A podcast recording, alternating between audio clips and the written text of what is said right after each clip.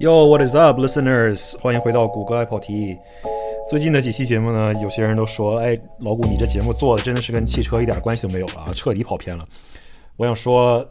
是啊，最近这几期节目确实是聊了一些我个人比较感兴趣的话题，跟汽车可能关系不太大。那么我们今天赶紧回归一下正题，聊一些跟汽车相关的东西。我们今天来聊一下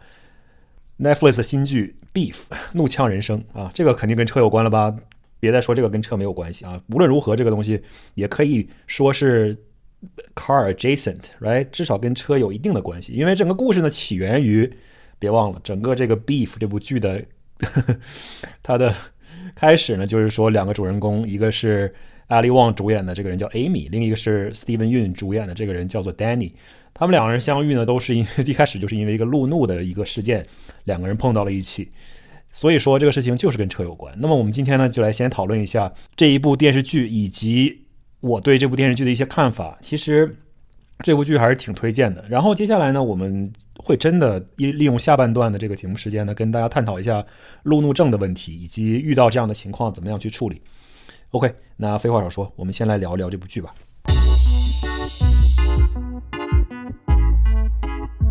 这部剧呢，应该说在 Netflix 上映之后呢，立刻就在美国，包括在其实在中国也产生了很大的反响，因为这是一个。因为这是一个由亚裔主导、由亚裔监制、由亚裔主演、由亚裔导演的这么一个呃连续剧，在 Netflix 上面播出之后呢，立刻就攀上了前十名的榜单，而且呢，他收到的一些怎么说一些专业的评论吧，也是相对来说很积极的。而在中国呢，也确实引起引起了很大的反响，因为它确实能够探讨一些这种亚裔包括华裔在美国的一些生活，而且这里面的一些内容呢，其实有很多人能够产生很大的这种反响。和一些共鸣，因为他讲的很多呢，其实是关于人的一些现代人、城市人、都市人的一些生活上的焦虑、压力和怎样去面对自己精神上的需求、内心的空虚和寂寞，怎么样去处理人与人之间的关系、亲情、友情、爱情，包括夫妻之间的关系、长辈与孩子之间的关系、兄弟之间的关系、朋友之间的关系，或者是一些你跟同事之间的关系、商业上的东西。总之，这部剧呢，其实它里面涉及到的这种呃，对于人性和人文以及很多这种重要的社会议题和关于心理学上的一些探讨呢，其实是挺重要的一些话题。当然了，这并不是一部纪录片，也不是一部学术片，它更多的呢是一部非常非常呃 melodramatic，非常非常有戏剧性的这样的一部黑色喜剧片。我们可以把它定性为是一部黑色喜剧。而且呢，很多人说看这部电这部电视剧的时候呢，会联想到最近之前很火的一个美剧叫做《白莲花》，尤其是第二季。但是呢，我当时看到这部剧的时候呢，第一个想象到的其实并不是白莲花。当然，它确实在呃后半段，包括结尾的时候，有一些这种白莲花的一些特质。但是呢，越看到最后，尤其快到结尾的时候，并没有看到结尾那一个呃令人比较惊悚的那些画面发生之之前，其实我就已经有点预测到会有一些很奇怪的事情会发生，会有一些很暴力的事情会发生。于是我当时想到的，第一是想到了这个 Quentin Tarantino 的这种电影。尤其是想到了低俗小说，就是感觉有很多这种充满了意外，所谓无巧不成书嘛，就是充满了意外和巧合。然后通过这些意外和巧合和一些人做出的一些呃并不符合他常理的一些选择和举动，导致这个剧情不断的推进推演，到了最后到了这种不可收拾的一个地步。我觉得这个反倒很像是这个昆汀塔伦蒂诺的一个风格。那说了这么多呢，我们先都是在为今天讨论的内容做铺垫。呃，在这里再次声明一下，如果你还没有看这部剧《Beef 怒呛人生》的话，那么请你注意了，接下来的内容呢会涉及到很多剧透。如果你不想被剧透的话，那么请在此时此刻关掉这期的节目，因为我们这期的节目呢，once again 又是探讨这部剧，所以里面会涉及到一些内容。如果你不想被剧透的话，再次提醒大家，你可以在这里停下今天的播客节目，等你看完之后呢，回来再听，可能效果更佳。OK。那首先呢，这部剧的大背景呢是两个生活在可能是洛杉矶附近的这种家庭，他们都是亚裔家庭。那阿里旺扮演的角色呢叫 Amy，她呢其实这个角色的设定跟她本人还有点像。她说她自己呃一半是她本身一半是越南，一半是中国这样的一个血统。然后呢，她在现实生活中也找了一个日本裔的老公，虽然她最近离婚了，但是呢，这部剧中的设定呢就很相似，而。Amy 这个角色呢，她是一个相对比较成功的一个创业者，她还可以说是一个女性企业家。她创业的项目呢是制造，就是 专门去生产和销售一些这种 house plant，呃，是一种比较所谓的 curated 这种 designer 的这种 house plant，做的很精致、很精美，而且需要的品种品种呢，植物的品种呢也比较特殊，也相对来说看起来比较另类的这么一些东西。它的呃整个。东西呢，主打的都是一个设计。如果你看到它的门店的话，你会发现，其实它这个东西呢，做的还挺像模像样的。虽然说是一个呃虚拟的一个假设的一个剧情需要，但是呢，它在剧中的这些场景啊，包括它店面的布置啊，还有包括它的一些产品的设计啊，其实是挺到位的。看起来确实像那么一回事儿，但是呢，说到底，他这个角色其实也是哇。我们先不讨论这个角色的一些人设，我们先继续继续介绍一下背景。那么在这个剧中呢，他呢本身是创业达到了一定程度，然后准备把他这个企业呢和他这个这笔买卖呢卖给一个比较大的连锁超市。啊，这个连锁超市呢，就有点类似于像，比如说你想象一下，比如说宜家呀，或者是像什么，呃，类似于某一种超市品牌啊，或 Whole Foods 啊，或者是什么样的，或者 Home Depot 这种类似的这种大型美国连锁的这种呃居家用品超市的这么一个感觉，或者是呃副食品超市的这么一个感觉。只要是会卖植物的地方呢，都可以准备给他 feature 一个，在这些他的连锁店里面 feature 一个小小的 section，专门卖他的这些呃 house plant，专门卖他的这些绿植。那么。这里面就涉及到他其实并不是特别想要继续在这个企业经营，他觉得自己很累，然后他想把这个企业卖掉，然后赶紧 cash out，这样的话呢可以去过他自己想过的日子，而且他还有个小女儿，他有一个老公，啊，老公呢是一个艺术家的日本艺术家的儿子，那日本艺术家呢是一个很成功的这种家具设计师，然后呢他的家具很有名，包括他的一把椅子，那么给他留下了很多遗产，他应该算是一个富二代。那他自己本身也是一个所谓的艺术家，他创作的东西呢。就是怎么说呢？主要是雕塑，但是呢，看起来好像并不是那么的成功。啊，后来他的母亲自己也说，说他儿子并不是一个艺术家，他没有这，他不是这一块料啊。然后这个剧中呢，其实也很讽刺的把他呃雕塑或者泥塑出来的一些花瓶呢，弄得都像是那种金光闪闪的那种便便的造型，所以就感觉像是。这里面有一句 有一句台词很很贴切的形容了他的艺术品的造型，呃，其中一个人物看到他的艺术品之后说：“It looks like herpes pooped”，说好像是呃一种性病拉了一泡屎，然后就做成了这个花瓶的形状，呃，很贴切，很贴切啊。然后呢，这就是 Amy 她过的生活。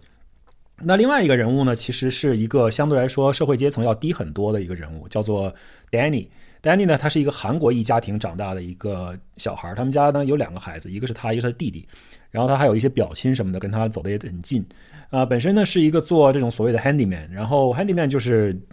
做一些简单的这种呃水啊、电啊，或者是一些呃脏活累活。你的房子呢，家里面可能需要处理一些简单的这种不需要特别。呃，高的这种资质的 contractor 或者是工人可以做的事情，他都可以做。比如说帮你装个家具啊，比如说帮你修个水管啊，家里面如果有一个简单的这种电路需要装一个电器啊什么的，都可以找一个 handyman 来做。或者你家的锁坏了、门坏了什么的，简单需要修理一下，都是这种事情来做。然后他还不愿意自己承认自己是个 handyman，他觉得自己是一个 contractor，觉得是一个自己是一个正正八经的一个怎么工程承包商这样的一个感觉。他其实是一个非常小这样的一个小公司。那么。他的生活呢，其实并不是特别的理想，因为之前呢，他的父母从韩国移民到美国，然后在美国，呃，打拼，然后购买了一个小型的 motel，小型的汽车旅馆。但是由于他的表亲，就是这剧中另一个人物叫做 Isaac，他可能当时是在这个汽车旅馆里面搞了一些呃违法的勾当，可能是贩卖一些违禁药品之类的东西吧。然后整个这个 motel 呢就被。警察局给被警方给一锅端了，于是呢，整个这个生意就做不下去了。再加上周围的一些 motel 的那个新兴的一些 motel，它的竞争也比较激烈，于是他父母后来就把这个生意，呃，等于说丢掉了，因为他们被 raid 之后没有任何生意，然后不知道为什么，反正这个生意就是失败了。于是呢，他的父母就回到了韩国，但是他父母呢，其实一直想继续来美国做生意和生活。然后 Danny 呢，就一直想着说啊，我要努力赚钱，帮我父母盖一个新房子，让他们过来接过来他们住什么的。这是他在这个剧中的一个所谓的使命吧，他一直想要做这一件事情。然后他的那个弟弟比较年轻，可能大概左上大学左右的年纪吧，或者是大学二十多岁这样的年纪，但他并没有去上大学。这里面还涉及到一个细节，一会儿我们会讲。那他弟弟跟他一起整天，弟弟开始的形象就是整天打游戏，然后很不务正业。后来呢，偶尔跟他一起去干一些这种工程上的事情，搞一些这种小的这种活啊什么的，让他一起干啊，两个人合作什么的。但是呢。啊，最终呢，其实呃也是并没有实现一个说商业上的有什么样的成功，或者是说生活上有什么样的突破啊。但是他弟弟是一个非常重要的角色，那接下来我们会继续讲。那这是两个剧中的两个主要人物。呃，这个点这个电视剧一开始的时候，就是他俩相遇，就是在一个超市的停车场里面。这个超市呢，就是 A Amy 准备将他这个自己的生意出售给这个超市集团的其中一家连锁店。那么，Danny 跑到这个超市去干什么呢？是买了一堆这种，呃，所谓的烧炭的这种烧烤炉，然后他正准备去这个店里面把它们全都退掉。啊，他退的时候呢，由于这个店员说你有没有收据啊，他找不到自己的收据了，然后就没有退成。他的心里面就非常沮丧，因为他觉得不需要这些东西了，我想要退掉，然后我想要去把我的钱拿回来。然后店员就给了他一些很不好的眼色，说你已经来回来来去的买了好几次这些烤炉了，你到底要不要？这已经是你第 N 次把它们又退还给我们了。然后丹尼说啊，I thought it's no question asked，因为在美国嘛，这种退货一般都是就是无条件退货。然后，但是他没有收据，所以没退成。出来之后呢，心情也不好。然后他在停车场里面正在离开的时候，正好赶上 Amy 开着自己的车从他的车位里面倒出来。然后倒出来的时候，两个车差点撞在一起，然后就互相鸣笛警示。然后就因为非常生气嘛，所以就一直按着喇叭不放。呃，不是说反了，是他从车位里面正好倒出来，然后 Amy 从后面刚好经过，然后呢他就。差点撞上去，然后双方就鸣笛，然后 Amy 还给他竖了个中指，然后这个 Danny 就非常的生气，就开车追了出去，两个人在街上上演了一路追车戏，啊，甚至冲上了这个人行道，甚至压坏了别人的花圃什么的。这个呢，就是这个故事的一些呃开端，以及他们怎么样两个人遇到了一起。后来呢，我觉得这里面其实很多故事呢，我们就不细讲了，但是呢，用一个。怎么说？用一个非常恰当的英语的词来形容，就是这个东西是 spiral，就是整个这个故事突然就从这儿开始 spiral out of control。啊，就是 spiral 这个词，就是它想象这个故事像是一个朝着一个你能想象的最坏的一个方向发展了下去，而且一发不可收拾，对吧？在这里面，我们其实没必要讲每一个这个故事的细节，但是呢，贯穿整个故事的。一个始终的这样的一个主题呢，我觉得都是他们两个人生活中有很多这种焦虑和沮丧，然后有很多他们自己心里面的苦恼不能被人理解。这个 Amy 呢，就她觉得表面自己很光鲜，生活好像很很富足、很幸福，但是她自己内心呢却渴望被人理解，她希望有很多更。让他能够去觉得有激情，让他觉得更有活力的一些有探索性的一些事情，而她不想过她自己现在这种非常看起来很平静、很光鲜的生活。而且呢，她丈夫又不去理解她，她两个人去做一些这种呃夫妻共同进行的心理咨询的时候呢，她又给自己伪装的很好，觉得自己说什么都是很理解自己，然后对于这个事情也表示很理解，对于她丈夫表示很理解。但是她实际生活中呢，却觉得自己其实并没有被她丈夫理解，而且心中非常的。呃，孤单造成了一种很强烈的这种孤独感，而 Danny 呢，他就是一种，我可以把它理解为他是被父母 PUA，然后被他的表哥 Isaac PUA，然后他呢就去转而去 PUA 他的弟弟。我觉得这个 PUA 这个用法呢，可能是一个泛泛的用法，并不是特别的准确。呃，更准确的来说呢，感觉可能是他自己给自己背上了很多这种债或者是负担。他要给自己背上了很多这种家族的债，他要为他父亲母亲去创造一个更美好的生活，他有一个这样的使命感。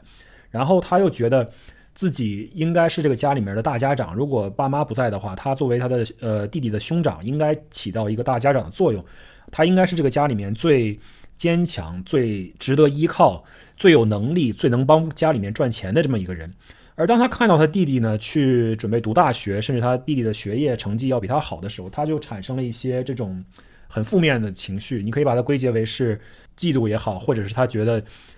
不想要去让他弟弟离开他，跟他过不一样的生活，想要觉得自己始终是家里面最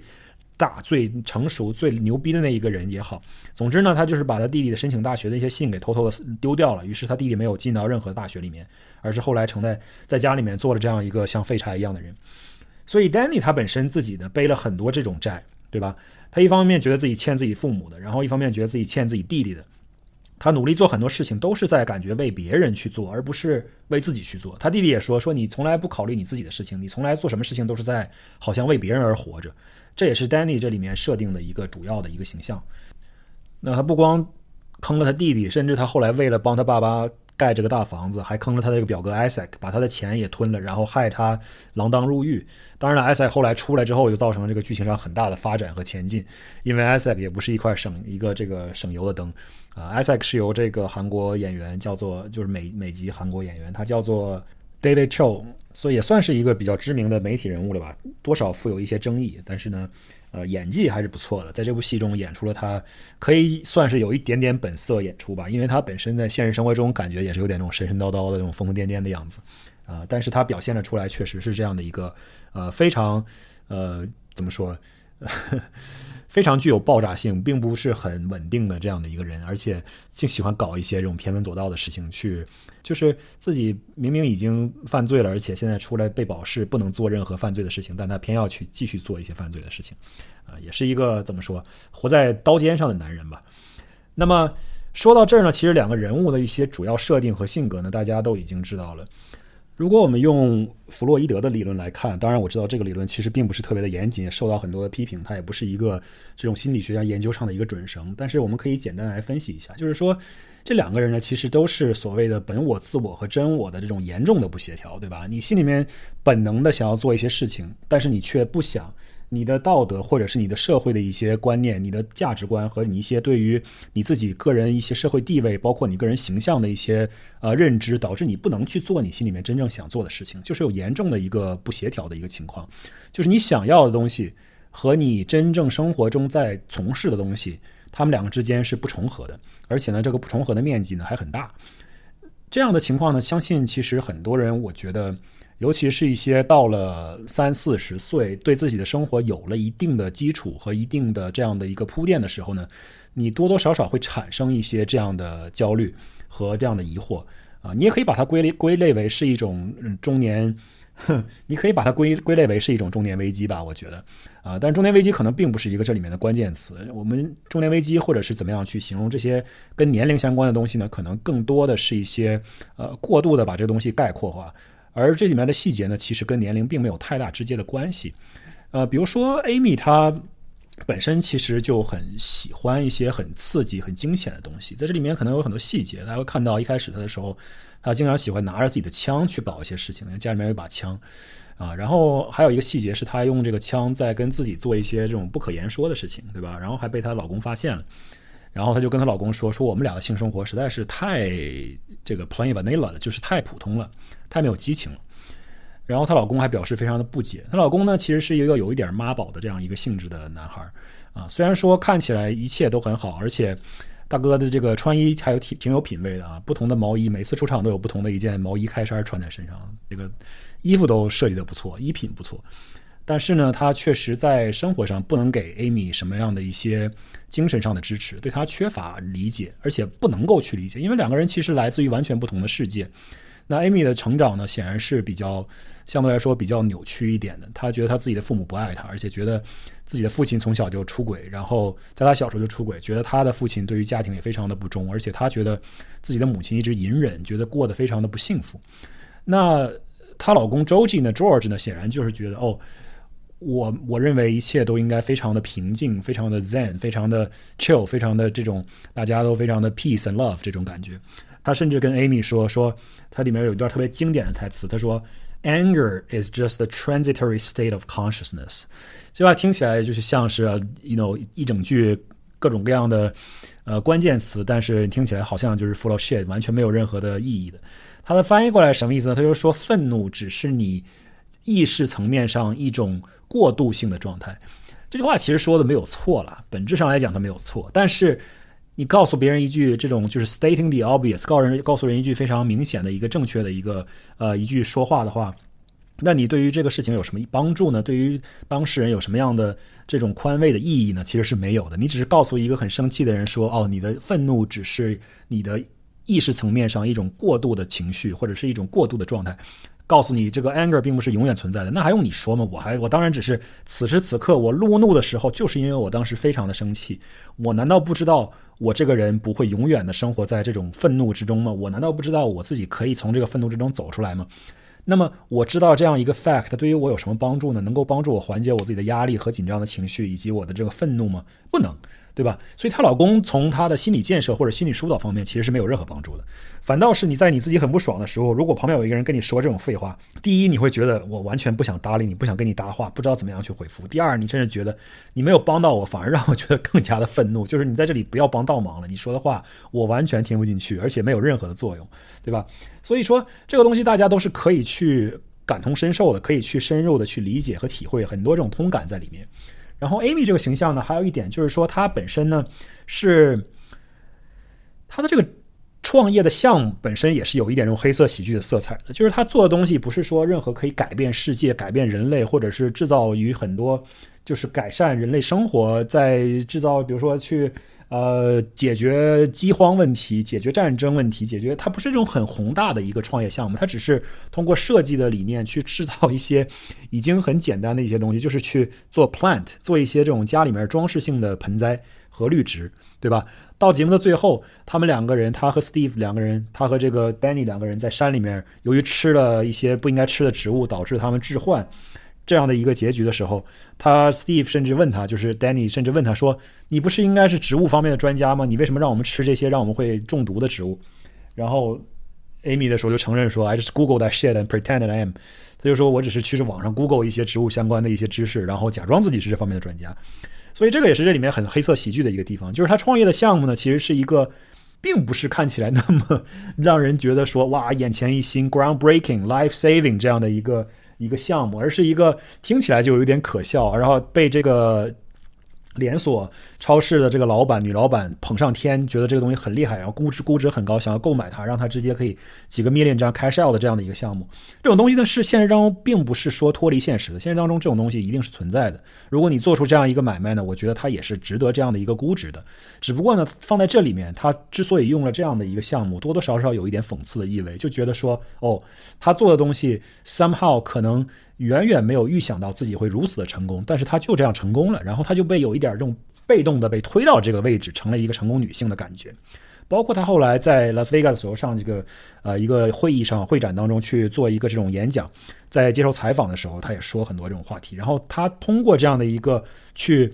被人捧到这样一个舞台上面去做一些很冠冕堂皇的事情，去做一些这这种很具有领导性、很前瞻性、很具有这种。呃，影响性的一些讲话的时候，他自己的心里也被也被吹胀了，等于说是被动的被膨胀了起来，被捧了起来，觉得自己本来自己并不想继续去管理这个生意，想要卖掉，然后 cash out，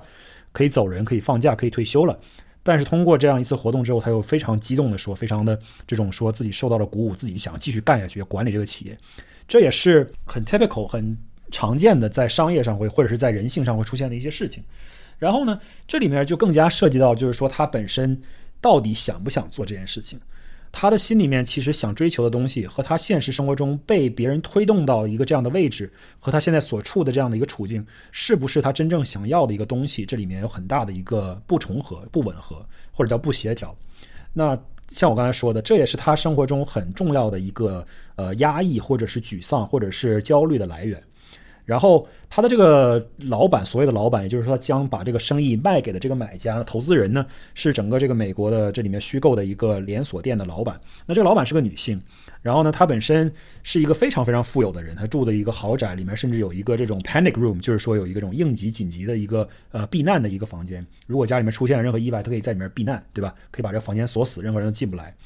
那他呢？家里面还收藏了很多这种来自世界各地的这种呃文物或者 artifact，包括各种各样的头盔和帽子，对吧？面具什么的。那他这个人呢，就说我自己很有钱，我自己很喜欢去享受自己的金钱带来的这种各种各样的福利。但是呢，我作为一个美国所有平民都需要去购买我产品的这样的一个老板。我的商店是一个面对美国平平均的这种人民群众的贫苦大众的这样的一个形象的时候呢，我就必须假扮自己非常的亲民，我不能在我的受众面前表现出来我是很富有、很高高在上的感觉。但是他心里面本身呢，其实是非常瞧不起这些屁民的，也很非常瞧不起这些，其实是很瞧不起他这些所谓的衣食父母的啊。在中国来讲，我们讲说，呃，郭德纲很喜欢说说观众是我的衣食父母。呃，就是因为观众呢是他的消费者，是能够真正去购买他的门票的这样的一个一个一个来源，在整个这个剧当中也是一样，你开再大的连锁店，你还是要依靠这个所有的这些呃大家普罗大众的这种消费来支撑你这个企业，对吧？他虽然看不起别人，但是你不得不去表现出来这样一个亲民的性质，不然的话呢，你可能会疏远你自己的这些所要需求的这些目标群体。但是呢，他就过着一个非常虚伪的生活。那他这样的虚伪呢，其实也给 Amy 这个形象呢造成很大的一个冲击。从道德上来讲，他自己觉得，哦，你做了这么多事情，但是其实背后你其实并不是这样一个很很美美好的这样的一个形象。你甚至想要说，哦，你买了我的这个植物的品牌之后，你打算把这个东西变得成本变得很低，什么这些生产的过程啊，全都要放到海外，这样的话可以降低你这个物件的成本。然后你考虑的都是怎么样去。最大化这个商业的利益，而不是说这个产品的品质，或者说这个设计的品质，对于 Amy 本身自己来讲也是一个冲突，给她造成了一定的这样的打击。所以这个方面呢，他也是其实是非常怎么说？因为别人要收购你的生意，你想要促成这一单买卖能够做成，你又不得不去屈服，不得不去认可对方这样所作所为。但是打心底里呢，Amy 是觉得非常厌恶，也非常反反感的。所以这里面也确实是，Amy 在整个这个想要出售自己的这个生意的时候，给他非常多的压力的这样的一个一个原因。那么他既然有这么多压力，他就需要一个情绪宣泄的一个出口。那么路怒呢，可能只是一个引子，但是后来他不断的去跟进这个路怒的事情，不断的去复仇，不断的去攻击 Danny 和他的家人，不断的去挑衅，不断的去想要去 get involved in this confrontation，其实是他自己想要去宣泄的一个出口。他觉得自己的本身的生活呢太过压抑了，而且没有任何的刺激。他潜意识里面可能更想的去寻求一些刺激，呃，包括他自己在 social media 上做的一个假的这种呃人物被那个 Danny 的弟弟发现的时候。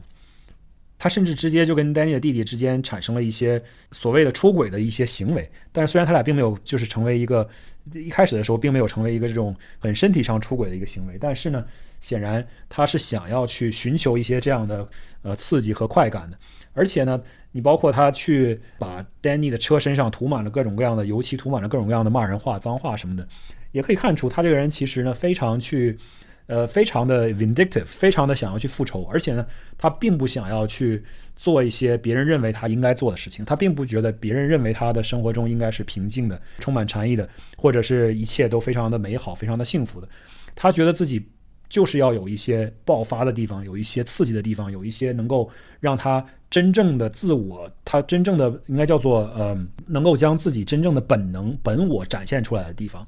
所以说，这里面的故事呢，其实我看到有一些网上的评论说，他的行为并不符合他的身份，或者他的教育，或者他的商业上的成功，或者是他亚裔的这么一个身份。我觉得这一点其实很可笑。有人评论说，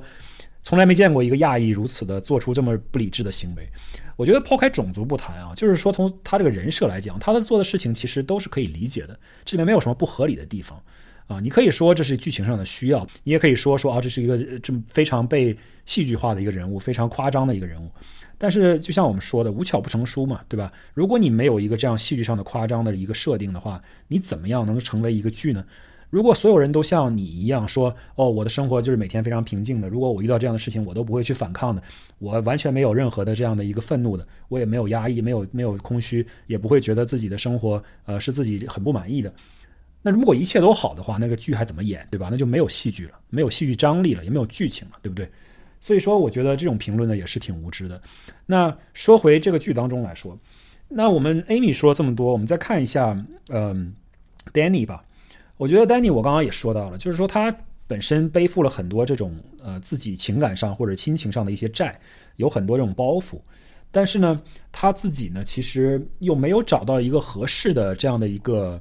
呃出口。他不像 Amy。对于 Amy 来说，它的出口相对来说从选择上是一个比较简单的选择，就做一些不符合他人设的一些行为就可以了，做一些出格的事情就可以了。但是 Danny 呢，他手上的资源很少，他一方面呢又要去养家糊口，一方面呢又要去想着赚钱帮他父母盖一个新房子，然后另一方面呢他还要跟 Amy 斗，对吧？所以他手上的资源其实很少，他能够做的事情呢相对来说也少很多，他能够去制造的一些破坏呢就。更加有限，那只能去玩一些小聪明、小心机，比如说假扮成一个工人，然后跑到人家家里面去，然后在人家厕所的地毯上、地板上拉了一泡尿这样子。这种行为呢，其实都是看起来很幼稚的行为，但是对于他来说，他能够做出的报复，其实可能真的就很有限，对吧？后来，后来这个剧发展到后三分之一或者最后几集的时候，你会发现，哦，Isaac 的出现，把整个事情立刻就推上了一个更高的一层次，对吧？从一个简简单单的小打小闹，最多可能就是被人呃抓到了，说你这人可能犯了一些错误，然后让你赔点钱什么的，后来干脆就上升到了一个这种。团伙犯罪，甚至是一个那种持枪犯罪的这样的一个一个局面，等于说整个事情到最后就突然被放大了。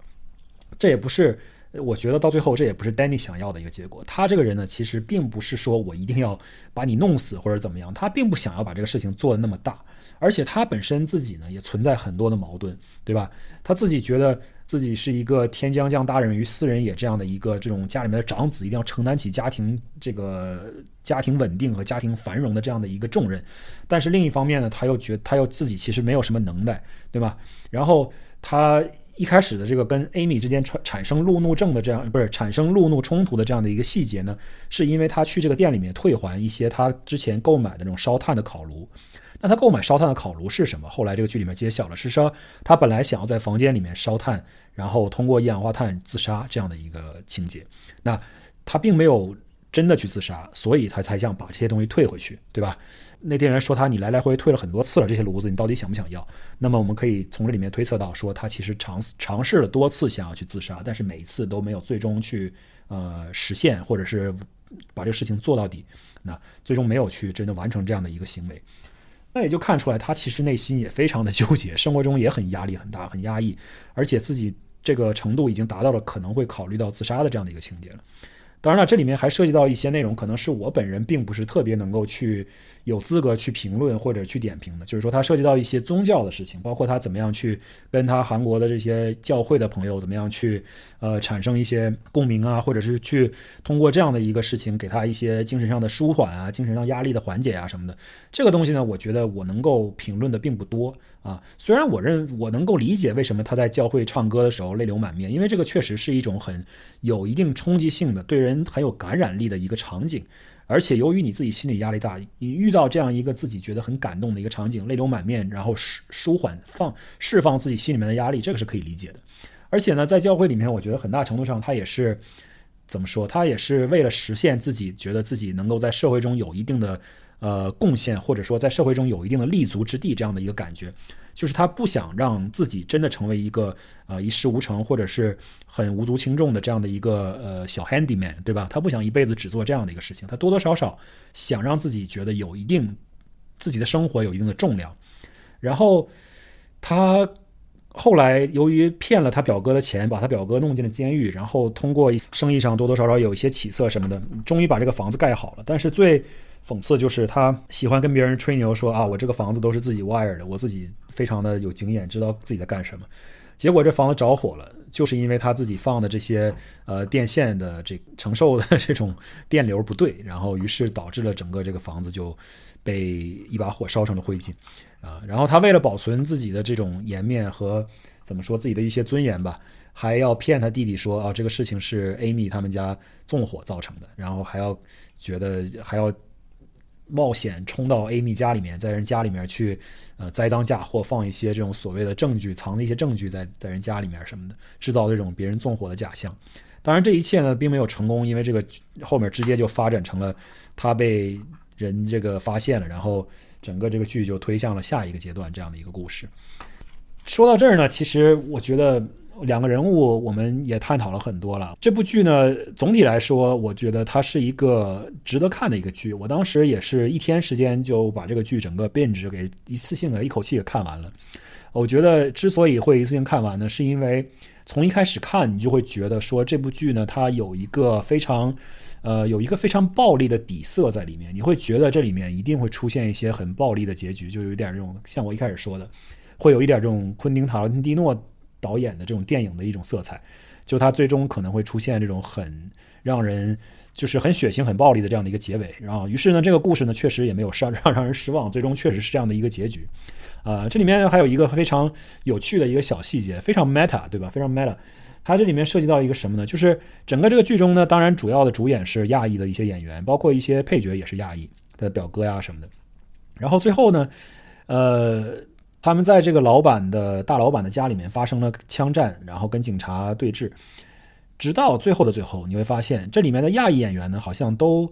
呃毫发毫发无损的从整个这个剧当中活了下来，而所有的参与斗殴或者参与枪战的这些白人呢，或者参与到这个呃抢劫和。这个劫持人质的这里面的白人呢，就都死了，所以呢，这也是这个剧非常非常暗搓搓的在主导说这是一个亚裔为主导的一部电视剧的这样的一个细节啊，就是让所有的亚裔无论好坏，他们最后都活了下来；所有的白人无论是否有争议还是怎么样，还是好人或者怎么样的，他们就都嗝屁了啊。所以这是一个这里面很有意有意有意有意思的一个小细节，我跟大家呃探讨一下。我相信很多人看了之后呢，可能会觉得哦，这个确实。呃，看得出来亚裔在这里面唱了主导，呃，这个呢并不是这个戏的重点了。我觉得从这个戏当中最重要的一点呢，其实像我说的，它好看的一方面是它情节的推动和那种高潮迭起的感觉，而且一步一步推向这个最终的一个结局。它涉及到很多这种很新鲜的、很时效性的文化元素，比如说这里面涉及到他们通过一些置换的植物，可能是置换的蘑菇之类的。然后达到了一种非常深入的自省，甚至能够最终，呃，站到对方的角度去思考问题，能够进入对方的思想里面，真正的深入去了解对方的这样的一个结果。这个呢，其实一方面可能是你觉得可能是一定的虚构或者是剧作方面的一一个创作，但是另一方面呢，在现实当中呢，确实现在美国也有很多的研究和这个方向的一些实践或者实验。通过一些置换物质呢，能够让人去产生更多的一些深入的自省，或者一些心理上的，呃，怎么说，心理上的治疗吧。啊，有些人确实把置换药物当成一种治疗的方式来去实行。啊，最简单的，比如说可能通过这个东西来，呃，治疗，比如说酗酒啊，或者是治疗烟瘾啊、毒瘾啊什么的。呃，或者是通过这个东西呢去治疗一些很严重的心理上的疾病，这东西确实是存在的，并不是说剧里面纯瞎编啊。而且现在在美国，尤其是在一些比较这种 progressive、比较开放、比较前卫的一些地方呢，它确实是一个真正的一个呃有人在做的一件事情来的。所以这是并不是一个完全呃没有道理的事情。大家看到后面可能觉得哇，这个怎么突然变成了一个？有点科幻的一个故事了，但是并不是这样的啊！现实生活中这种事情呢，也是有在发生的，而且它也并不是说完全脱离了现实的。那当然，这个呢，其实我觉得最主要的是，它结尾呢，想通过一个方式给这个故事呢画上一个相对圆满的结尾。其实整个这个剧看下来，我觉得啊，Amy 的结局我是可以理解的，虽然说他确实做了很多坏事，比如说。他就非得为了救自己的孩子，然后把那些劫匪引到了他老板的家里面。我觉得这个事情呢，其实做的显然并不是很地道啊。但是作为一个母亲，她做这样的选择呢，你可以去理解，你可以不赞同，但是你可以去理解。呃，整个这个故事当中呢，其实我一直预测 Danny 可能会遇到一些这种所谓的宇宙的正义或者是宇宙的和谐，对吧？因为他确实做了很多不正当的事情、不正确的事情。呃，如果一般的电视剧或者电影作品当中呢，你会理解为说，所有的电影都是以邪不胜正作为结局的话，那么 Danny 呢，其实他最终应该会受到相应的惩罚，因为他首先坑了自己的弟弟，这个事情很严重，对吧？他弟弟本来可以去上大学，可以有美好的前程，可以离开他这个设下的这么一个家庭的这种呃牢笼，但是呢，他却阻挡了他弟弟去发展的这样的一个路径，啊，完全改变了他弟弟的生活。而另一方面呢，他又陷害了他表哥，对吧？他明明是这个路怒的当时的当事人，他却谎称说是他表哥做了这个事情，然后他表哥就被警察抓走了，他还贪了他表哥的钱什么的。所以呢，我一直以为 Danny 他可能后来会受到一些这种呃所谓的正义的惩罚，但是呢，其实他并没有，对吧？虽然说最后他也过得不是那么的容易啊，又是从山上摔下去啊，又是吃毒蘑菇中毒啊什么的，又是很惨啊，然后又被那个。弄断手臂啊什么的，但是最终呢，他还是以一个完整的姿态活了下来，而且呢，他跟呃 Amy 两个人最后还心心相依在一起了。呃，我觉得这个结尾呢，多多少少是有一点让我意外的。他们俩在一起，我觉得并不意外。这个从一开始他们两个之间的这种 tension 和 energy 就觉得他们俩最终可能会在一起。但是呢，最终 Danny 他没有受到特别大的这样的一个惩罚或者是打击，我觉得这个是多多少少从剧情的逻辑上有一点意外的。当然了，这也可能是这个剧它与众不同的一个地方，人家不想要说哦，我一定要走这种路线，就是说一个人犯了错误，最终一定要赎罪这样的一个路线。那么最终呢，他可能只是更多的呃，通过对自己的一个这种比较深入的 self reflection 或者这种 introspection，实现了自己对自己的一个理解和自己对自己的一个谅解。然后呢，通过这样的一个方式，好像说哦，我已经改过自新了，我已经重新做人了。这样的话，是不是可以给他一个相对来说比较圆满的结局呢？我觉得倒也可以接受，对吧？总之来说呢，我觉得这个结尾呢，可能稍微的不是那么的精致吧，它可能多多少少欠缺一点，呃，更好的一些发展或者是一个设计啊。它通过一些道具，比如说这个置换蘑菇啊什么的，他通过一些道具，然后去实现这个结尾的一个升华啊。但是可能并不是我最想看到的一个结局。然后呢，这个剧我们的点评可能就说这些吧。但是通过这个剧呢，其实。我觉得还是可以说一说关于，呃，路怒路怒症和关于美国生活的一些细节的。我们先休息一下，然后马上去讨论一下关于，呃，路怒相关的一些话题。别忘了，我们这是一个汽车主题的播客节目，我们还是要回归我们的主题的啊！一会儿见。OK，既然说到路怒了，我们就来讨论一下什么是路怒啊？Road rage，呃，Road rage，路怒其实是一个很直译的这么一个中文词啊，它是。我觉得这个现象呢，当然在世界各地都很常见，但是在美国呢，它是一个怎么说？呃，经常会被大家关注、广泛关注或者是广泛披露的这样的一个事情。因为很多人会通过这种呃汽车上面的呃 dash cam，也就是说它上面的这些监控录像呢，看到整个路怒的全部的发展到结束这样的一个过程。而且有很多很多这样的事情，在网上就是非常多这样视频资料。你会发现呢，其实这个事情呢可以很轻微，对吧？也可以搞得很夸张，到最后涉及到人身伤亡啊，甚至大家开枪啊，就导致不可收拾、不可挽回的一些结局呢，其实也是屡见不鲜的。所以这个事情呢，还是有必要讨论一下的，因为呃，大家在路上开车呢，多多少少也相对来说，呃，这个东西离你并不遥远啊。所以说以下的内容呢，希望大家能有一定的借鉴意义。呃，路怒是怎么回事呢？我觉得从心理学的角度来讲，我并不是一个心理学专家吧，但是我个人阅读的一些资料，包括我个人的一些思考，我会觉得是这样的。首先呢，你在开车过程中，如果别人侵犯到你的驾驶的一些空间，或者是做出了一些呃非常让你意外的一些行为，让你躲闪不及的行为，造成了一些你的惊吓和一些潜在的危险的时候，那么你的第一反应呢，肯定是受到了惊吓，你肯定是恐惧，你会担心自己被人撞到啊，或者是觉得撞到别人啊，或者是。呃，自己的是那个安全受到威胁什么的，那么你第一反应显然是很危险。那么你第二反应呢？你之所以会路怒，而不是说直接产生交通事故，如果你假设你两个人直接车撞一起，你车直接就翻了，那么这个接下来发生的就不叫路怒了，这就是一个呃严重的交通事故了，对吧？你要是车翻了，你也没有机会路怒去了，对吧？所以。这里面就涉及到你的第二反应，你第一反应可能是你非常恐惧或者惊慌，那么你第二反应就是你一旦发现自己哦，其实我刚刚并没有发生什么，我现在还是安全的，你就会突然产生你的第二个应激反应，就可能是愤怒，或者是呃不理解，或者是非常的想要去呃寻求正义，明白吧？就是所谓的寻求正义，其实就是一个更委婉的说法，就是你想要去报复别人。对吧？你被人侵犯了之后，你突然觉得，哦，shit，我被人侵犯了，我怎么能，他怎么能这样？我一定要跟他说理。但是由于你在车里面，你又不能跟人说理，所以你只能通过驾驶或者是一些手语，或者是通过按鸣笛的方式，大家去传递这样的一个信息。而且呢，由于你是坐在一个车里面，对吧？我们骑摩托车可能另当别论了，但是我们就姑且说大家都在开汽车的这么一个情况下。你在车里面呢，多多少少你是存在于你是自己这样的一个比较私人的、比较安全的一个空间里面的。那你这个时候呢，可能你的行为就会更加的过激一些。如果你在路上走的时候，你被别人撞了一下，你的反应可能就不会像是说你在开车的时候被人别了一下，当时的反应那样的激烈，因为你知道自己在车里面，别人不能把你怎么样，对吧？你。立刻做出一些反应，别人不可能说立刻回来就打你一拳，打在你脸上什么的，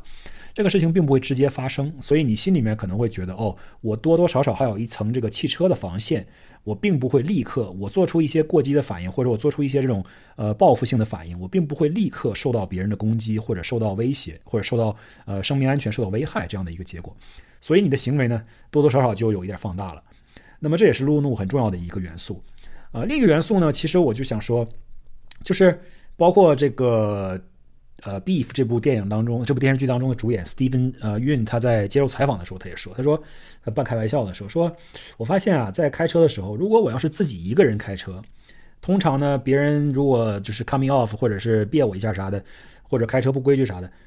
我都不会特别介意，因为我就很。很放很放松很 chill，然后就觉得啊，大家其实都这样。我有的时候也会呃别别人，我也会开车开成这样子啊，并不会特别的介意，就这个事情就过去了。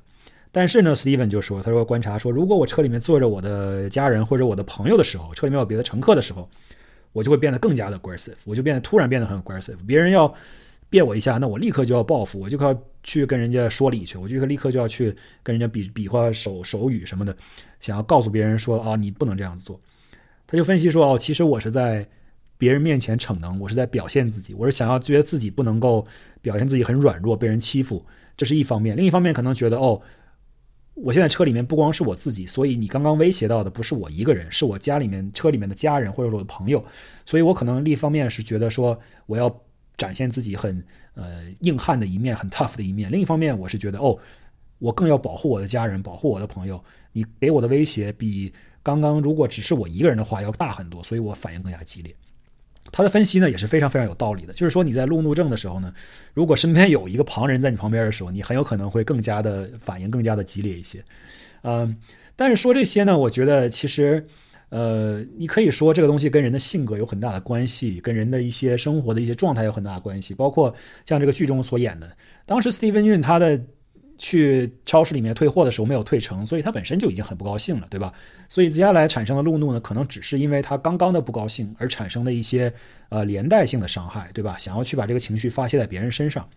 呃，我们的生活当中也有很很有可能会出现这种情况。对吧？我们上班的时候可能呃跟老板产生了一些不愉快，老板批评了你，或者是你工作上一些遇到一些不顺利的事情，一些业绩下滑，或者是你一单买卖没做成，把这个客户给丢了什么的，你今天本身情绪就非常的低，非常的不高兴了。这时候你如果在路上遇到一些这种呃所谓的 asshole 的这种司机在你旁边烦你，那你可能反应就会很激烈，对吧？相比来说，如果你刚刚去做完瑜伽啊，整个刚刚做完冥想，整个这个身体都非常的放松，这时候别人如果要是呃别你一下，或者在路上按你一下喇叭，你可能都觉得哎没关系没关系，世界都很美好，这些都不重要什么的啊，都是 Namaste 对吧？所以人的心境和人当时所处的状态，显然也会对于你当时呃路上遇到一些情况的反应呢，做出很大的影响。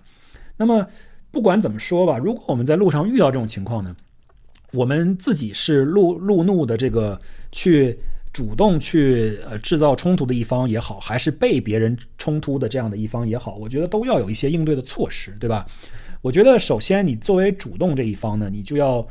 依然像我之前有一期节目当中说的，就是你要注意自己防御性驾驶的这些习惯和常识和一些这种技巧，一定要每天都去实施，都要去做，对吧？比如说你如果上班。迟到了，或者去一个地方迟到了，你可能在路上就很着急。那你开车越着急的时候，就可能越暴躁，对吧？你可能会出现路怒的情况。